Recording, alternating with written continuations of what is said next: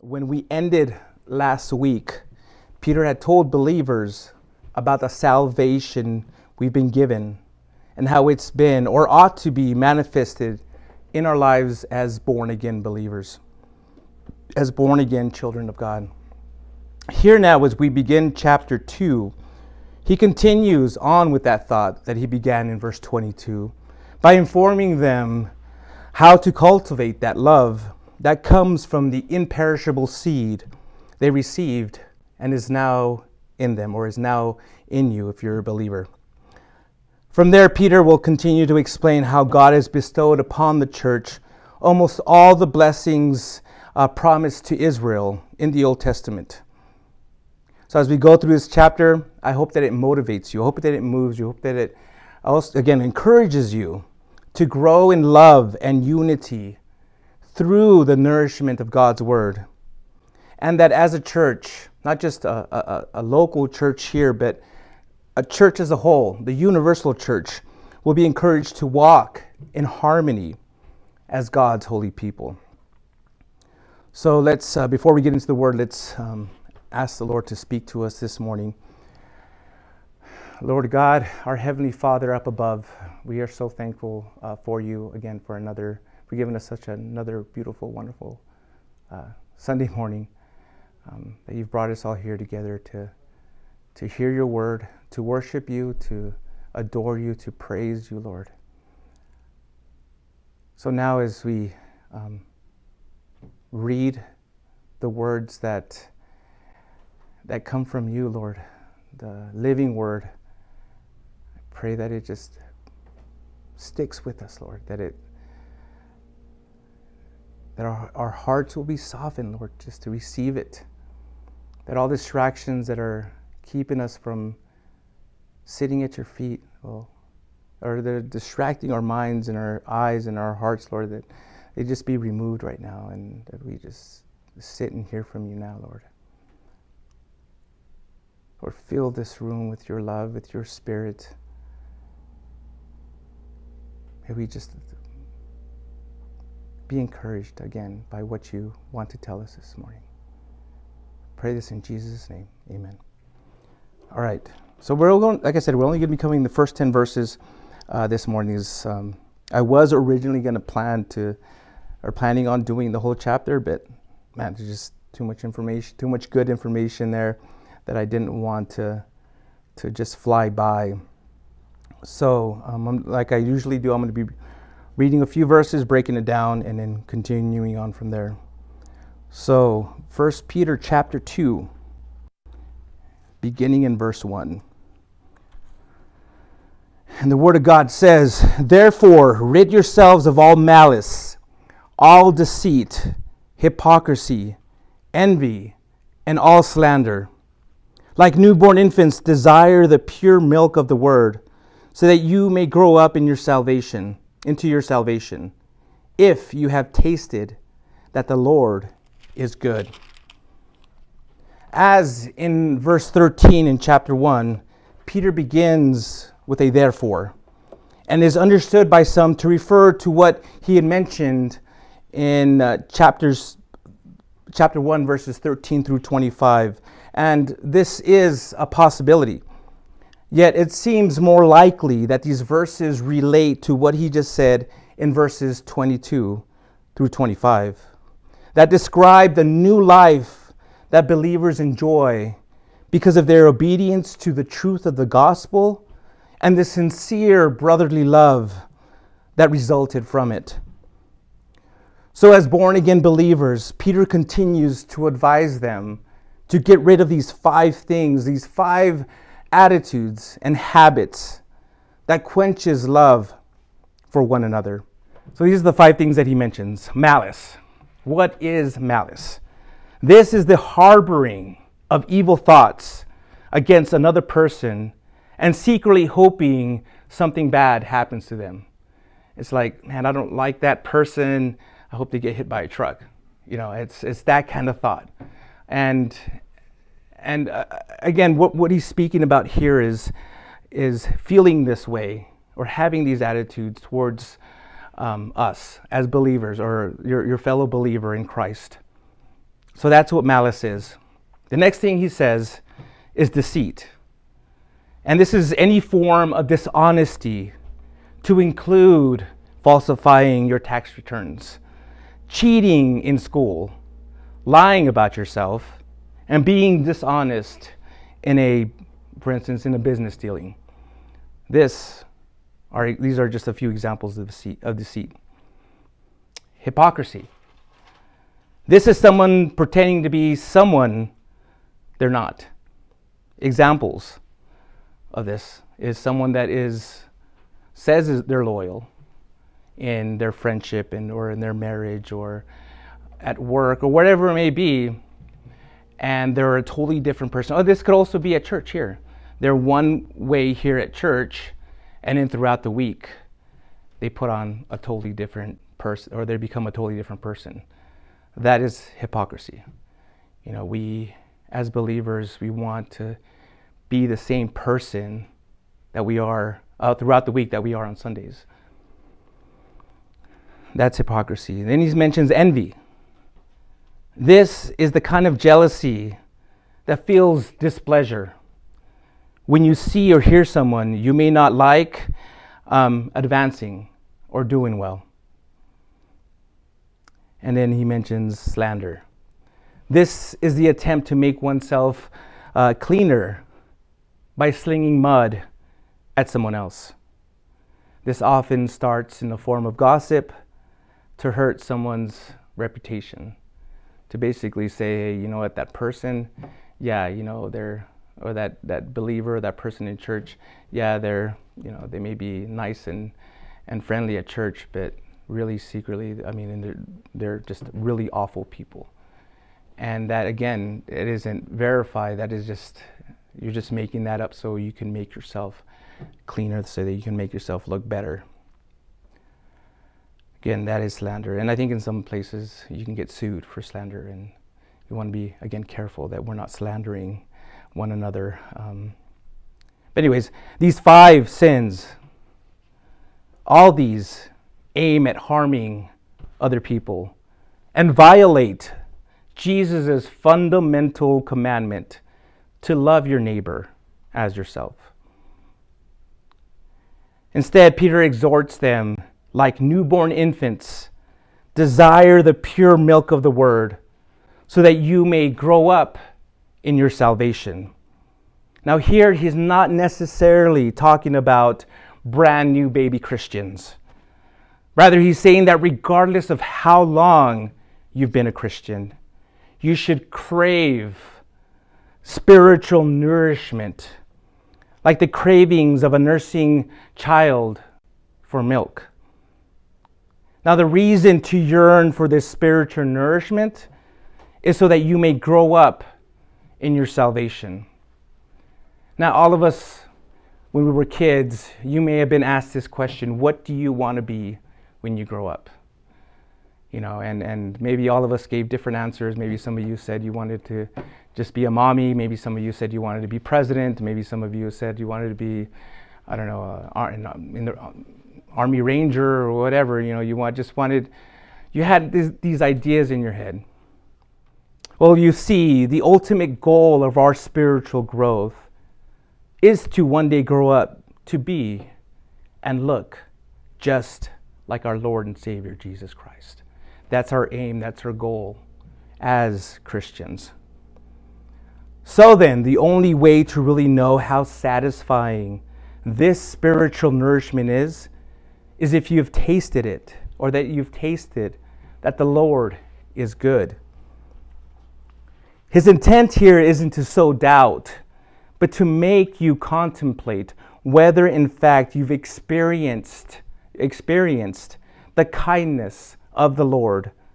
And he's sure that you'd say, as a believer, say, Yeah, I've tasted it and it's good.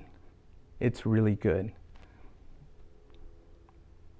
Let me share with you an illustration that, that helped me understand these, these, these verses here that we covered.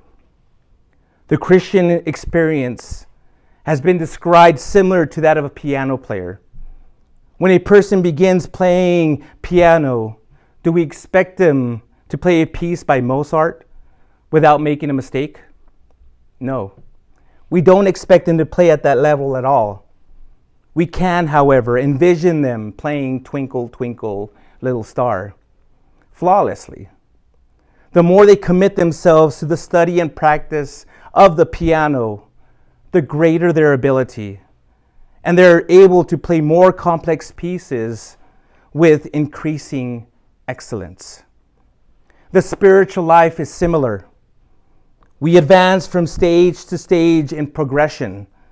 As we go forward with God, we see greater degrees of holiness, righteousness, and perfection in our lives. As long as we live, there, fur- there is further progression to make. There's always another level. There's always a better place ahead where we can see and hear God more clearly, accomplish His will more completely, and enjoy His presence more intimately. Now, before I move on to, to, to the next portion of, of this passage, I want to point out three things from these last uh, three, for, from these first three verses that may help you know if you're truly, if you've truly been converted, if conversion has probably taken place or as has probably happened. And why probably? Because it, it's possible to do these things and not be saved. And I'll explain here in just a minute. Firstly, if you're able to recognize and are convicted by those attitudes and habits mentioned in verse 1 and are repentant of them, you're probably born again. Now, think back before you were a Christian. Think back before you even came to know Christ. How bad did you feel whenever you acted maliciously, were deceitful, hypocritical, envious, and slanderous? Well, if you were like me, it didn't affect you much because there was always a justifiable reason for feeling that way. Well, Romans 8 7 tells us why. The mindset on the flesh is hostile to God because it does not submit to God's law. Indeed, it's, it is unable to do so. But now that you're born again, when God's word reveals your sin, His Spirit tells you you've messed up and that you need to repent and seek forgiveness. This is a humble, honest heart that's willing to do what the Word of God says. Jesus said in John 14 21, The one who has my commands and keeps them is the one who loves me. And the one who loves me will be loved by my Father. I also will love him and will reveal myself to him. Secondly, if you have a strong desire for the pure milk of the word, then you're probably then you probably have the Holy Spirit in you. A couple things to note here now. This isn't a desire to satisfy a momentary craving or a feeling. And two, this isn't a desire to get information like you would on Google search or Wikipedia. Now, don't get me wrong, yes, the Bible can be good for you in a time of need and if you need to gain knowledge. But your desire, our desire for the Word, ought to be more than this. It should be something that you long for. It should be something that you crave for on a daily and consistent basis. It should be something that you know that you can't live without. Again, it's wanting to hear it and to, to be filled by the word. Peter says, like newborn infants, desire the pure milk of the word. So, like natural milk from a mother's breast, God's word has all the essential nutrients that helps us to spiritually grow and stay healthy. And as we continue to grow, as we continue to mature, 1 Corinthians 3 and Hebrews 5 also tell us, tells us that the word becomes strong meat for the mature. In Matthew chapter 4, verse 4, it says that it becomes bread. And in Psalm 119, verse 103, it says that the word is like honey. My point is this if you know God's word has life, gives life, and nourishes life, you should regularly have a fierce craving for it. I mean, the Word of God gives life. It sustains life. It, it's, it's, remember what John 1 1 says In the beginning was the Word, and the Word was with God.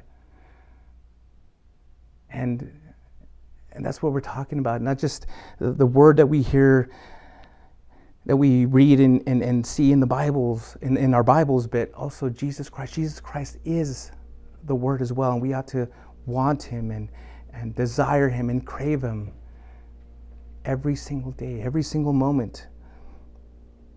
In Joshua 1 8, it says, This book of instruction must not depart from your mouth. You are to meditate on it day and night, so that you may carefully observe everything written in it. For then you will prosper and succeed in whatever you do. And thirdly, if you've personally tasted or you've experienced the goodness of God and have given Him the glory, then you're probably born again. In some form or another, you may be familiar with the phrase, you don't know how good something is until you've tried it. Well, if you've truly ever experienced the goodness of God, there's absolutely no way you can say you tried it and you didn't like it. If this is something you've never experienced, you have to trust me when I tell you there's nothing better than the taste of God's goodness. And if you don't want to believe me, ask anybody that has. Read Psalms where you see David constantly talking about how good and how wonderful the Word of God is. Let me give you a couple of examples.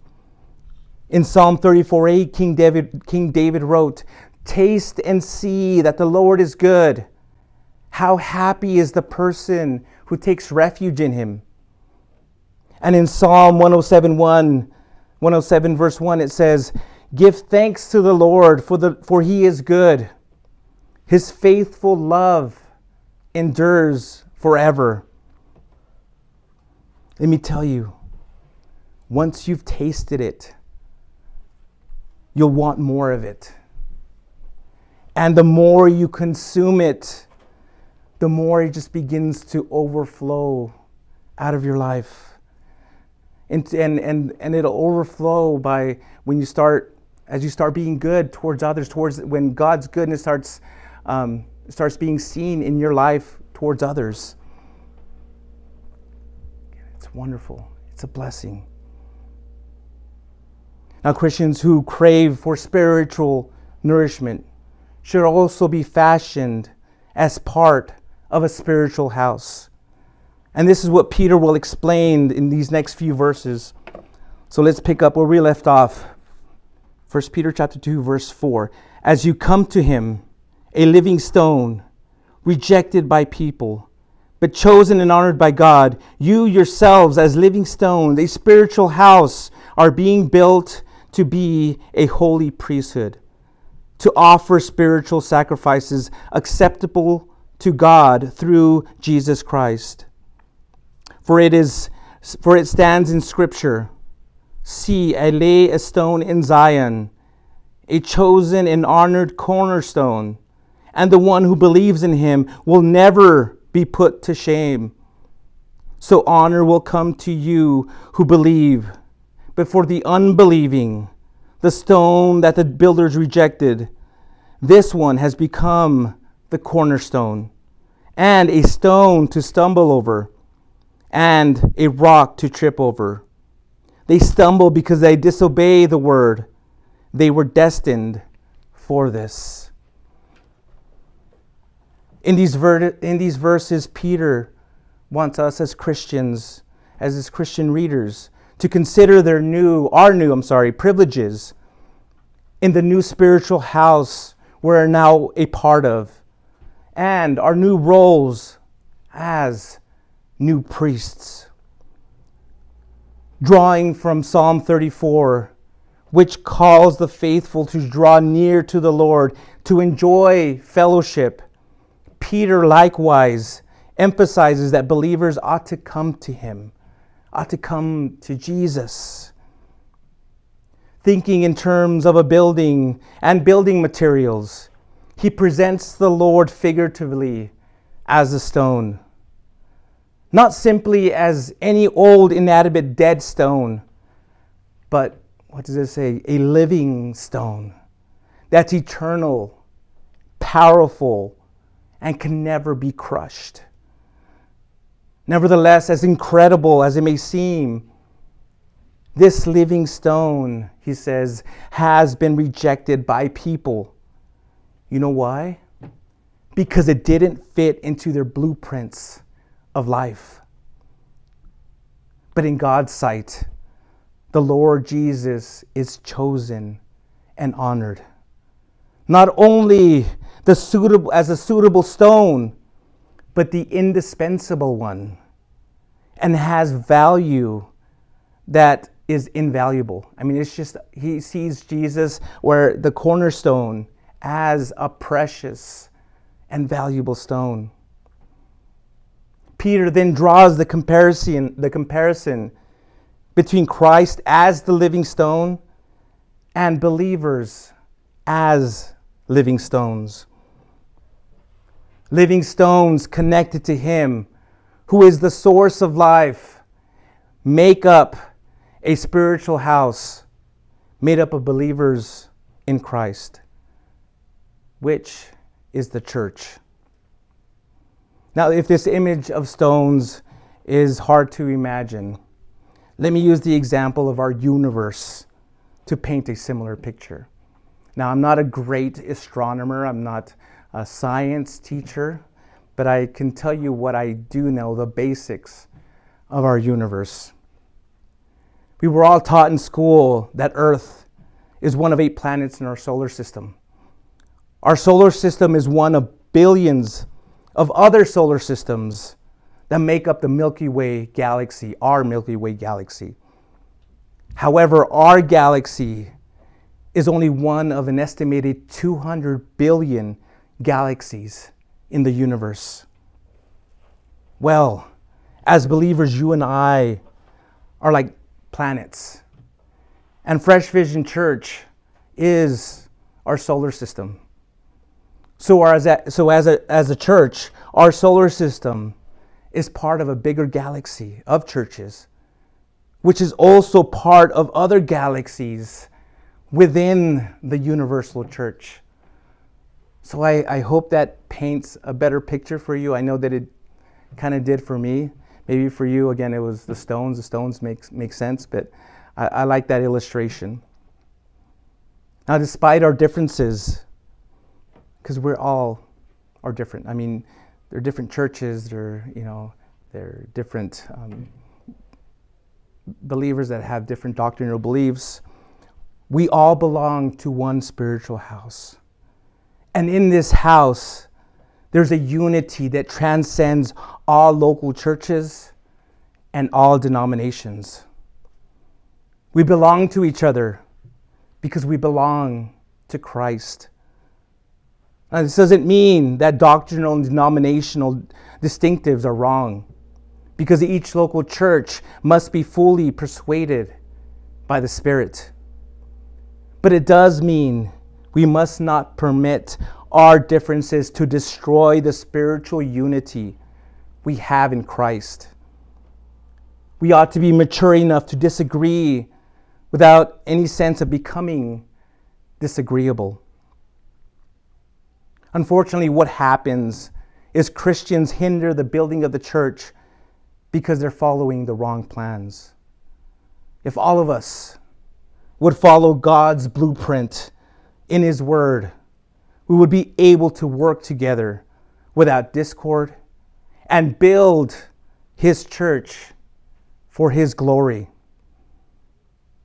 Now, the figure quickly changes from a spiritual house to the holy priesthood that functions in connection with the house. As believers, we're not only uh, living building blocks in a spiritual house, we're being built to be a holy priesthood in that house as well. Now, Peter wasn't thinking mainly of each individual functioning as priests before God. The focus here is on the church corporately, as God's set apart priesthood, in which he emphasizes, in which the emphasis is on believers functioning as priests. So rather than, again, seeing ourselves as individual priests, we need to see ourselves as a community of priests.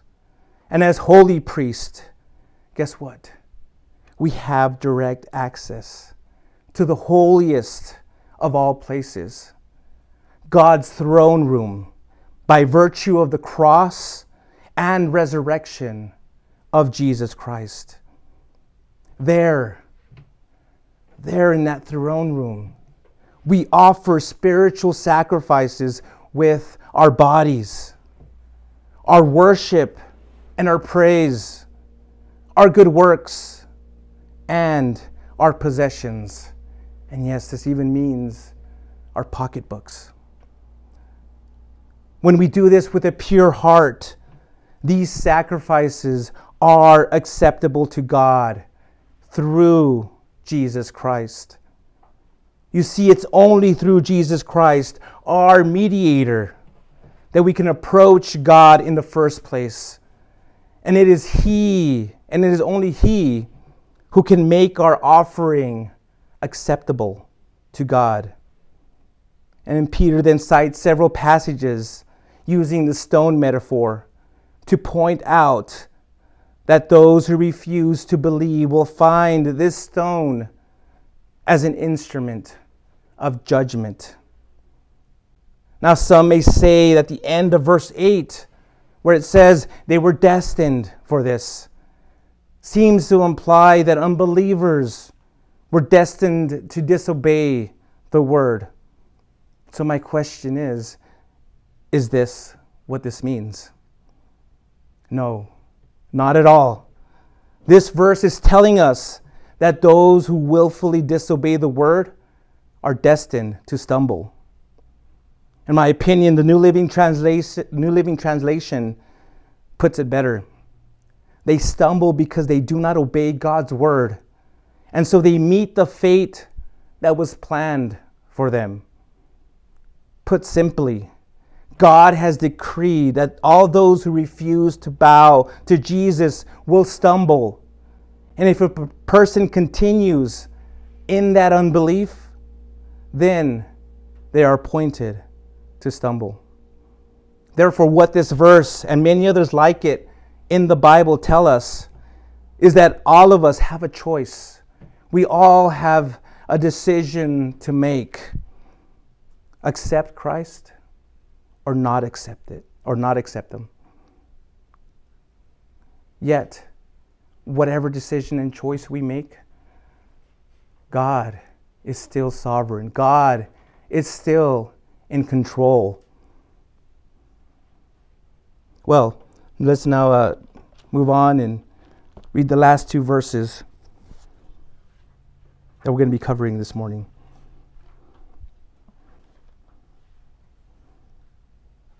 Getting in verse 9. But you are a chosen race, a royal priesthood, a holy nation a people for his possession, so that you may proclaim the praises. So that you may proclaim the praises of the one who called you out of darkness, out of darkness into his marvelous light. Once you were not a people, but now you are God's people. You had not received mercy, but now you have received mercy. Here, Peter now turns again to our privileges as believers. Unlike those who rejected God, you are now a chosen race, a royal priesthood, a holy nation, a people for his possession. In Exodus 19, 5 through 6, God promised that these very privileges, or God promised these very privileges to the nation of Israel if, if they would obey him. And there it says, Now if you will carefully listen to me and keep my covenant, you will be my own possession out of all the peoples, although the whole earth is mine and you will be my kingdom of priests and my holy nation. But because of their stubborn unbelief, Israel failed to realize the promise of God, and the nation forfeited its place as God's own people. Therefore, right now, in this present age, the church temporarily occupies the favored place that Israel lost through disobedience and their rejection of the Messiah, the rejection of Jesus Christ.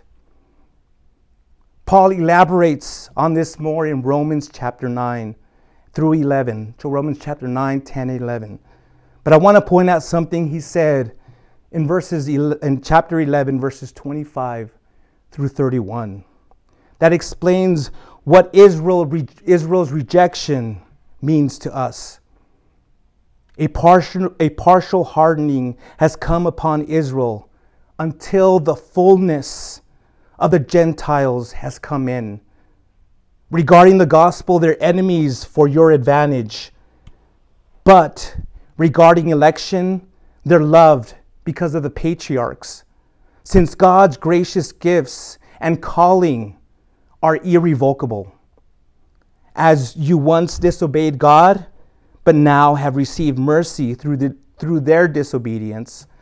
So now, uh, yeah, through their disobedience, so they too have now disobeyed, resulting in mercy to you, so that they may also now receive mercy. Thus, as a church, believers today are a chosen race, meaning a heavenly people with a divine parentage and spiritual resemblance. You know, when that you have that baby, immediately people begin to tell you, oh, it looks like mom, it looks like dad. And as that kid continues to grow, you, you begin to see the similarities. Well, that's what we are. You know, we, where as we grow, we, you know, we start to resemble more and more our, our Father in heaven, our Savior Jesus Christ. You, it says, are also a royal priesthood. Where in addition to offering spiritual sacrifices, because if you remember back in the beginning, it says that we were uh, holy priests. Now here it says we're royal, we're royal priesthood where in addition again to offering spiritual sacrifice as holy priest, you are also proclaiming the excellencies of God as a royal one. Peter adds, believers are a holy nation. As I mentioned originally, it was God's intention that Israel should be a nation distinguished by holiness. But because they followed in the sinful practices of their Gentile neighbors. They've been set aside temporarily, and the church is now God's holy nation. Now, again, I'm not speaking here of replacement theology. And if you want to, to, to know more about that, I would, um, I would encourage you to, to look that up that's not what I'm talking about here. I'm not talking about that we've replaced Israel. I'm just saying that for now, right now that we live in the church age, we are God's holy nation. And then once we're removed, once we get raptured, once we're with the Lord in heaven, then I believe what I read in the scriptures is that the nation of Israel will come around. They will finally believe, they will finally accept that Jesus was their Messiah. And then all the promises will be finally fulfilled.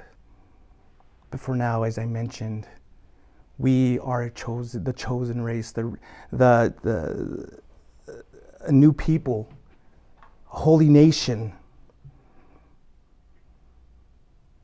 Finally, he says, as Christians, we are a people for His or God's own possession, meaning you belong to Him in a unique way and are of special value to Him. Since this is who we are now, you and I should proclaim the praises of the one who called us. Now, some translations here may say or read excellencies. And, and this refers to God's virtues and eminent qualities, which are to be reflected through believers. So, his point is that individually and as a church, we're expected to proclaim the glory of God by praising Him through our worship and when we share the gospel, the good news of Jesus Christ to others. Now, why should we do this? Well, he tells us at the end of verse 9 because he called us out of darkness into his marvelous light. Just like when God spoke light and uh, that light shone from darkness in Genesis chapter 1 he shined his light in you when you believed in Jesus and were born again. In verse 10, Peter concludes this section with the ideas and words borrowed from Hosea chapters 1 and 2, which reveal fuller aspects of our great benefits. In Hosea, Israel is repudiated as God's people because of their sin, but God pledges to have mercy on them and form them again as his people. So, in a similar way, as unbelievers, you and I were once not a people and had not received mercy, thus making us guilty and under condemnation for our sins. But now, now, as born again Christians, We've been granted the highest privilege in the universe. We are God's people, and we have received mercy. Not because we earned it or because we deserved it, but because of God's grace, love, and mercy. Now, before I end this message and before I move on, to communion, I want to circle back around and quickly summarize what, I, what we covered here in these first 10 verses. Individually and as a church body, if we want to stand firm in a hostile world, we must stand firm in love and unity. In or, and in order to do this, number one, we must walk in harmony with one another by getting rid of those sinful attitudes and behaviors that will rip this church apart. If we want to grow spiritually, we must never stop craving the nourishment that comes from the Word of God. We must view ourselves as living stones of a spiritual house with Jesus as the chief cornerstone that binds us together. We must also see ourselves as priests together, serving the same high priest and offering sacrifices in this spiritual temple. And finally, we must realize and never forget that we are that we are um, we must never forget who and what we are, and the special privileges we now have as born again believers. Warren Wiersbe summarized it well when he wrote, We belong to one family of God and share the same divine nature. We are living stones in one building and priests serving in one temple. We are citizens of the same heavenly homeland. It is Jesus Christ who is the source and center of this unity. If we center our attention and affections on Him, we will walk and work together. If we focus on ourselves, we will only cause division. So, to anyone, again, listening and watching this message, and you've never tasted how good the Lord is, the Lord is, you never tasted that the Lord is good and would like to, I, I want to give you an opportunity to do that. You see, regardless of your background, regardless of, of where you were born, under regardless of what religion you were a part of or what denomination you grew up in or who or what you've done. God is calling you out of darkness into his marvelous light so that you can enjoy the benefits of being his child. And if you're ready, if that's what you want, and you're ready to do that, you're ready to open up the door to your heart to Jesus Christ. In a moment, I'm going to lead you in a prayer to do that. But again, you have to understand your condition. The truth is that you're a sinner. Everybody has sinned. No one is righteous. No one is good. Yeah, we can get, do good deeds, but that's still not enough. In God's eyes, every, all, every single good deed doesn't compare to the sin that we've committed against Him. If you were to put all your good deeds, if you had a scale and you put all your good deeds um, on one side and your sin, even if it was one or two sins in your life, that sin will always outweigh every single good deed you've ever done. So you have to recognize, you have to know you're a sinner. Second thing you have to do is humble yourself. Humble yourself and know and be like, I, I, I know. I know that I'm a sinner and I need help. I realize, I understand the Bible says that if I don't do something about it, if something isn't done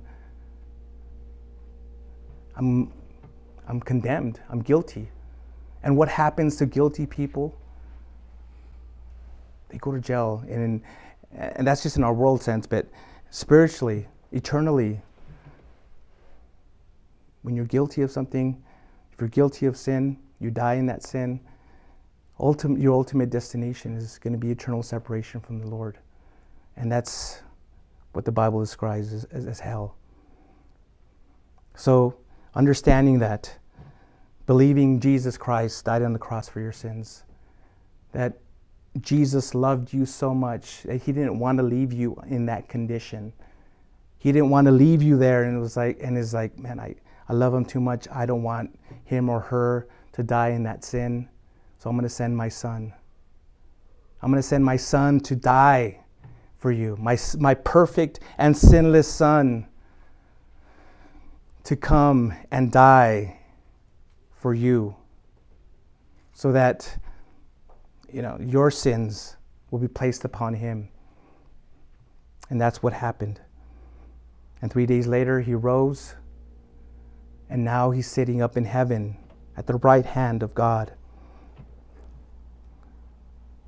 But again come to him. That's all he wants you to do is just come to him. Realize open eh, open the door to your heart. Realize the real situation and believe in Him. And if you're ready to do it, that's what you want to do.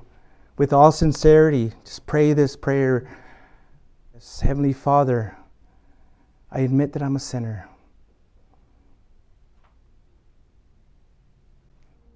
So I come before the cross right now, humbly and broken, and, and ask for forgiveness.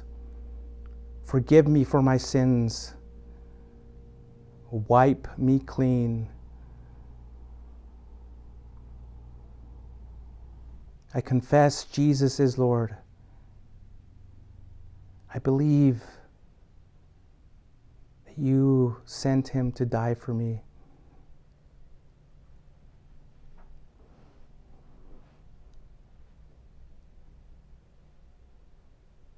And I thank you for that, Lord.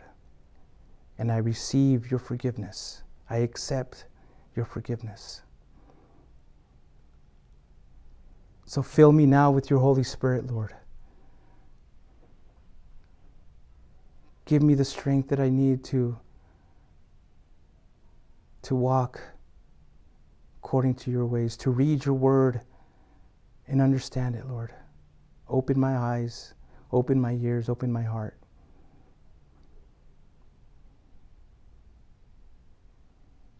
Thank you for forgiving me. Thank you for loving me.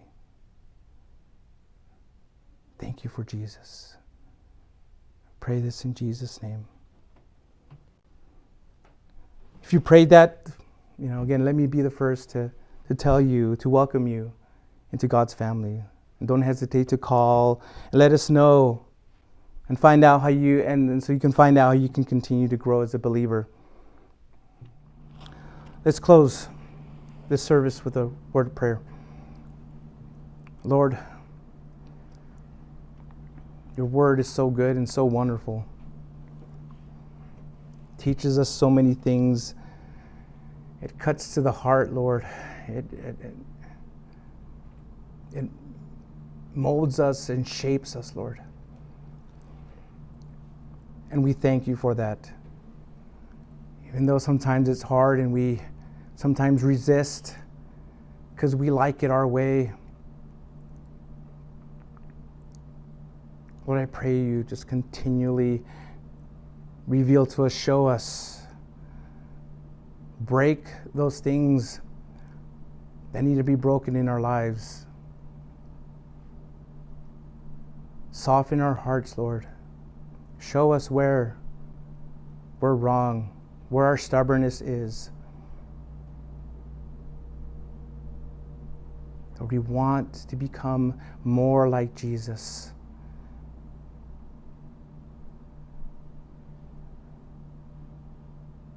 So help us, Lord. Empower us. Lord, as a church, may we love you with all our hearts, Lord. May we be united together. May we walk in harmony with one another, Lord. Despite our differences, despite our quirks that maybe sometimes that we find annoying, Lord. I ask that and that we just get along, Lord. That we see, even as, as small as this church is, that we're part of a greater church, Lord. And just because we have a maybe handful of people, Lord, that that we're insignificant, no, Lord. You see us just as important as those mega churches that are out there. Thank you for what you've done and who we are now, Lord. What we are. Holy priest, royal priests, a holy nation, a chosen race, a people for your own possession, Lord. Thank you that you've made us that through your Son, Jesus Christ. We go back to, to, to these words in Scripture and reread them. Have a hunger for them, Lord. Have a hunger for your entire word, not just the parts we like, but all of it, Lord. Bless everyone's week. Lord, keep them safe. All those family members that are sick, heal them, Lord. Strengthen them.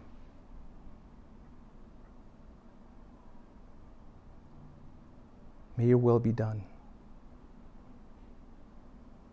We love you and praise you. In Jesus' name, amen.